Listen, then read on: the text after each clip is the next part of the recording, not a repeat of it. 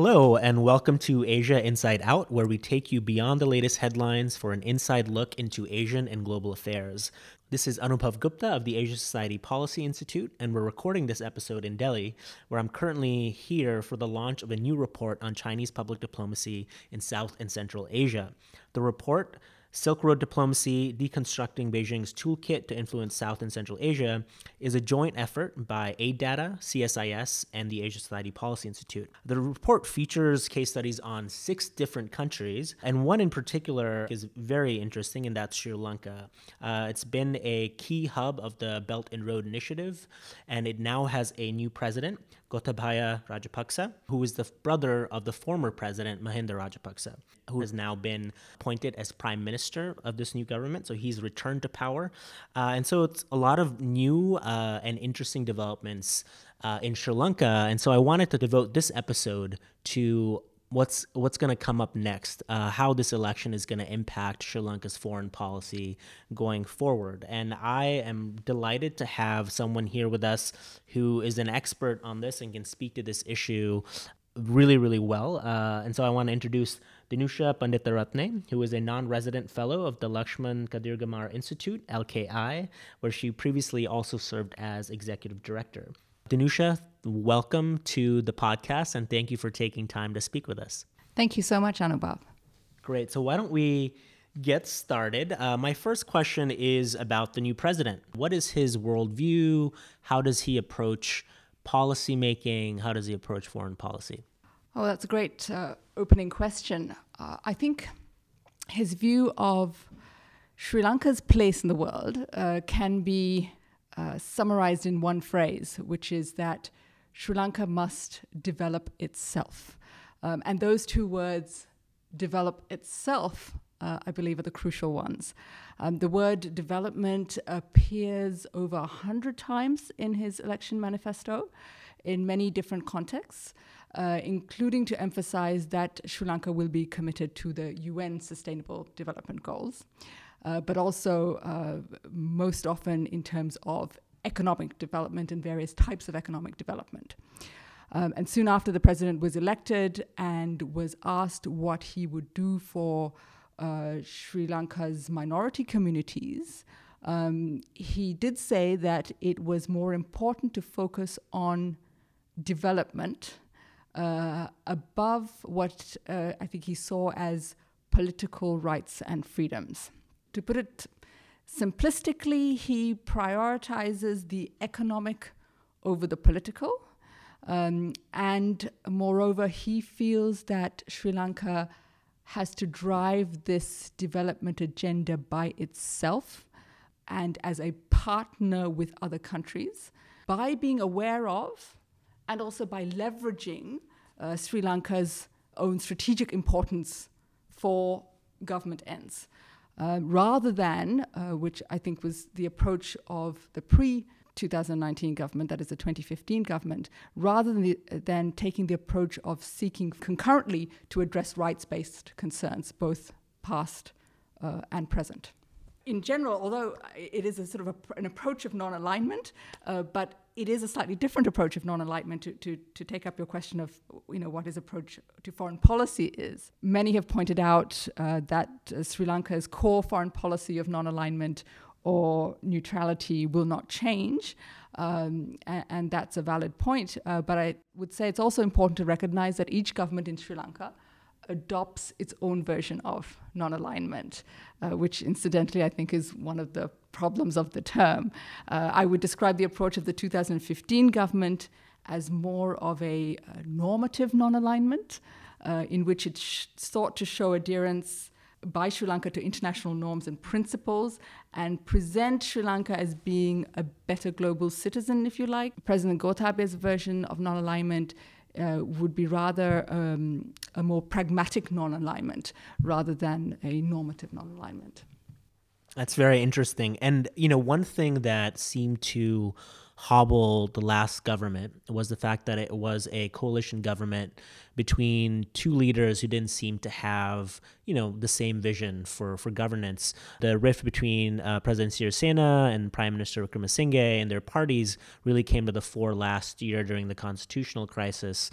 And so my question is, uh, in the, in the West at least, there was this perception that that division between the two top leaders led to um, a little bit of Sri Lankan policymaking being frozen or not really having a, a, clear direction going forward. Do you think that now that you have a new government, that that's going to change? And maybe I might add a second question to that: How does having a former president in Mahinda Rajapaksa now being a, a, a prime minister do you see that there's a prospect for another sort of divided government, or do you think the two the two Rajapaksas, the two brothers, are on the same page? Well, uh, there's no question that the uh, there were deep divisions in the 2015 government, and those had very damaging repercussions. Most obviously, in the lack of action that led to the tragic attacks on Easter Sunday this year. As to whether the election will energize you know, the state, I think that any election with a significant margin, which was the case in this election, tends to have sort of an initial positive energizing effect. I mean, of confidence and capability, and that's what you know would be described as the honeymoon period. In terms of maintaining that, uh, of course, the question is whether and how quickly the president can deliver what he promised. Um, and it's important to, to, I think, go back to the manifesto of language here.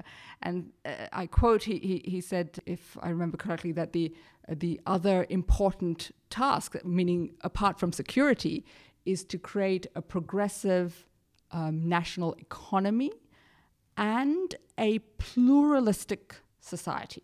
There are going to be different segments of the population that will prioritize these approaches less or more, and they'll do so differently. So, Colombo's private sector, for example, is naturally going to prioritize economic progress. Uh, civil society will understandably prioritize a pluralist society. The important thing is that he promised both, and the Sri Lankan people as a whole would want him to deliver both.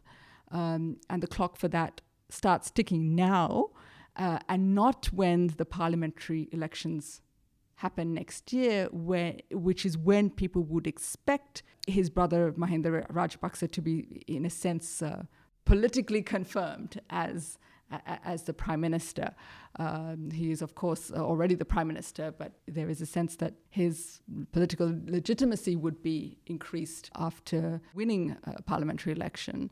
Uh, the question you raise on uh, how they will work together is a political question, but also a constitutional question, given that the president has committed himself to, if they gain a two thirds majority, to uh, changing the, the constitution so as to centralize more power in the presidency.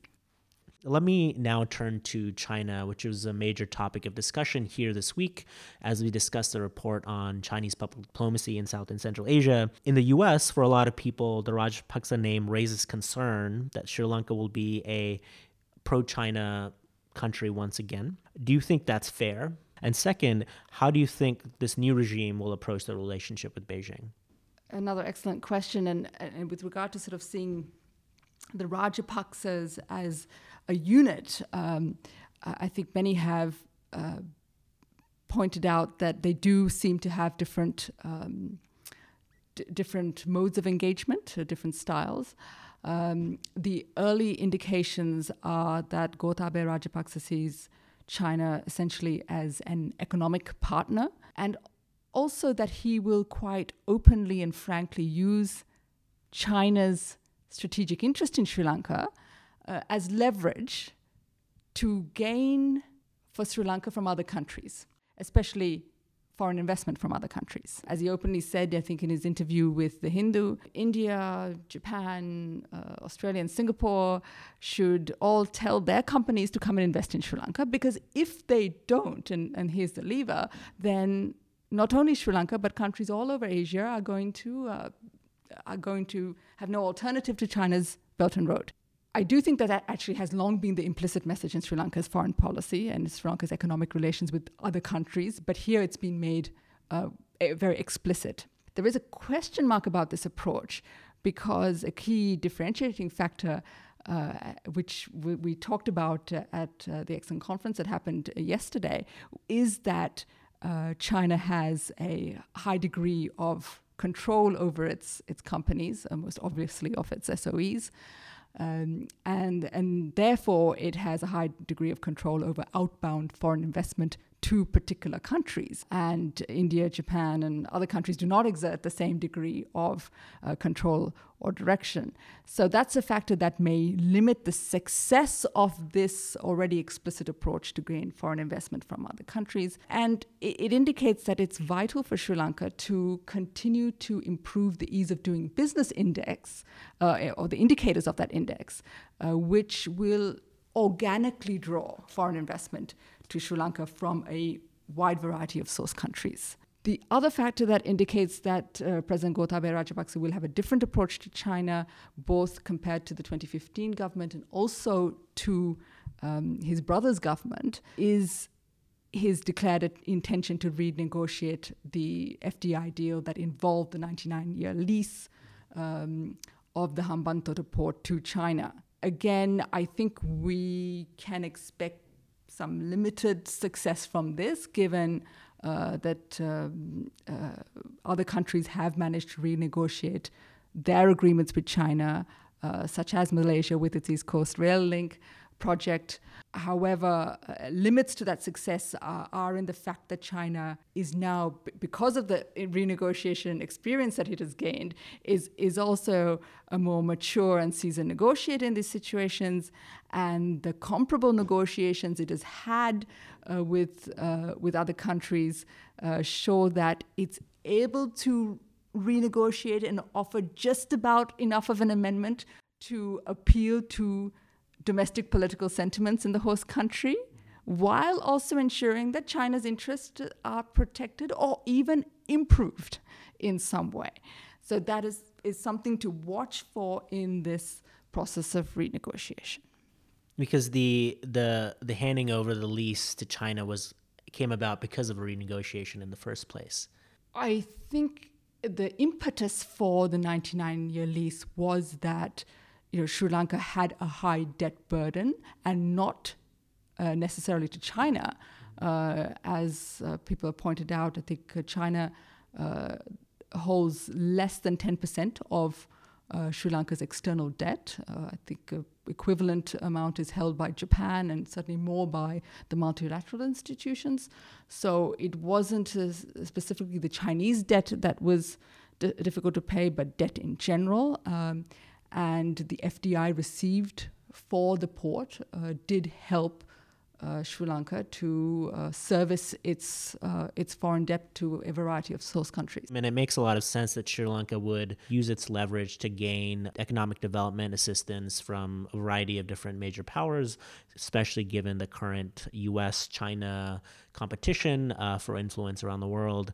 So, on to the United States, then, um, the other country that you know, has, a, has had a long-standing relationship with Sri Lanka. Two priorities, I would say, over the last year for the U.S. government were um, getting approval from the Sri Lankan government for the Millennium Challenge Corporation Compact, um, which basically has identified two projects for which it will give, essentially, has agreed to give grants uh, to Sri Lanka um, as assistance for development, as well as a, a new visiting forces agreement, which essentially determines the, the various rules um, by which U.S. Um, troops can be in Sri Lanka. And so both of these, um, the U.S. Government has prioritized. There's a perception in the US that the divided government in, over the past year prevented that from happening. And there is hope that the new regime would quickly pass these two things. I've heard skepticism that, that that there will be quick approval. So two questions. One is what's kind of holding these things back? And two, do you see this government prioritizing this to improve relations with the US, let's say in the first half of 2020?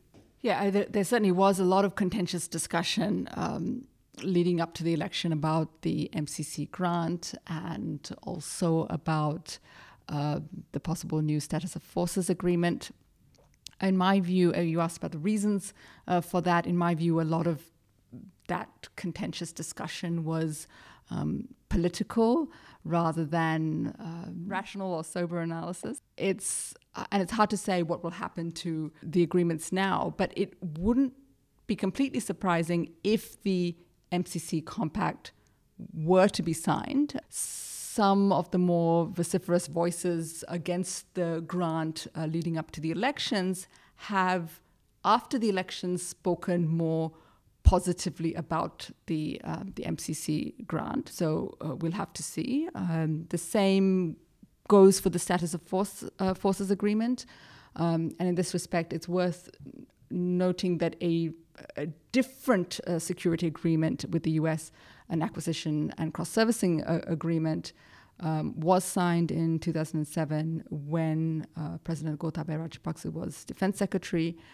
So if he sees benefits to Sri Lanka in such an agreement and uh, it doesn't entangle entangle Sri Lanka in great power rivalries, which is a situation he has expressly said Sri Lanka must avoid, then one could expect a more uh, pragmatic uh, rather than um, political approach to prevail.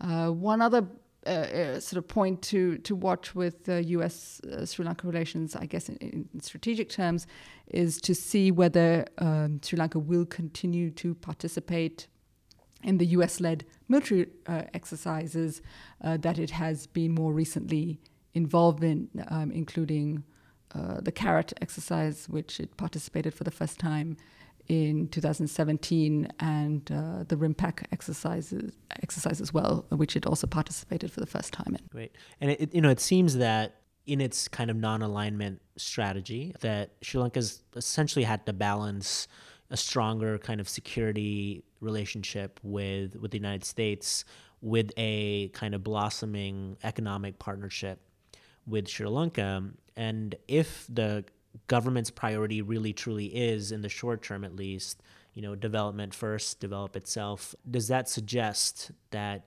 if say us china competition gets a little more contentious and there are starker choices that both the united states and china are asking countries to make is there a sense then that given the economic priorities that those might trump the security relationship? I think in such a situation that the us uh, sorry that sri lanka would take pains to sort of revert to um, what it views as sort of the long-standing practices of of Sri Lanka. So, you know, anything that is quite new that happened in the past couple of years would probably be put aside for the moment. And they would rely on saying, well, these are the things that we've always done. And uh, that's not got to do with taking sides. That's just what, what has long been our practice. And we will stick to those practices. Sure. I mean, this is the kind of balancing act we see a lot in the Asia Pacific and in, in ASEAN, where countries have to really balance these two kinds of interests between the US and China. And it's interesting to see how that's starting to happen in other regions of the world, you know, in, now in the Indian Ocean region. So that brings us to the other kind of major power that's a close partner of Sri Lanka, and that's India. How does the new president approach India, and how do you see that relationship evolving going forward? Well, we're in early days, and so far the president has only traveled to India uh, and not to other countries. So, uh, certainly at the moment, we can say that bilateral relations are off to a good start. And the visit was successful, right?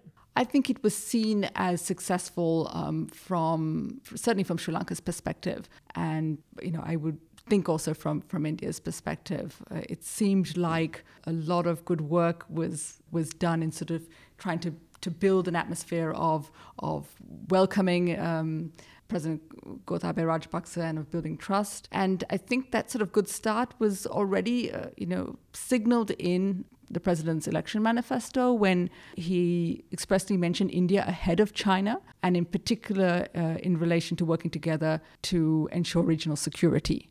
Um, so, in that respect, we can expect both countries to continue to en- engage in the military exercises that they have uh, long engaged in, including the Mitra Shakti exercise and the naval the naval exercises which are held annually, and the uh, trilateral exercises with the Maldives and India as well. So, from both countries' perspective, I think the, the retaining the security engagement, uh, the strategic strategic engagement will remain a priority.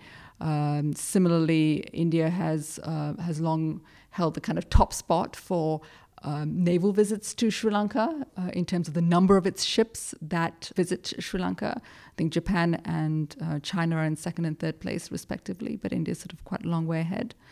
Uh, for India, I think connectivity agreements will be a priority, making sure those uh, are seen through to completion and are successful uh, the East Container Terminal uh, project, for example, which was announced uh, under the previous government, a project that they would uh, have said that they will do with Japan. And uh, another item on the agenda could and perhaps should be conclusion of the trade agreement, the second generation trade agreement uh, that has long been discussed, uh, both pre 2015 and after 2015. It had another iteration uh, it, from a, a, more general agreement to a, uh, an agreement that was focused on the southern states of India. But uh, that will be something I think of an indicator to see, you know, whether there really is that that sort of trust to to go forward on on something concrete. Great. Um, you know, you talked about the develop itself narrative, and really, it sounds like you know a narrative of self-reliance. And so, all my questions so far have been about the major powers that are active in the Indian Ocean region. But if Sri Lanka looks at its own neighborhood,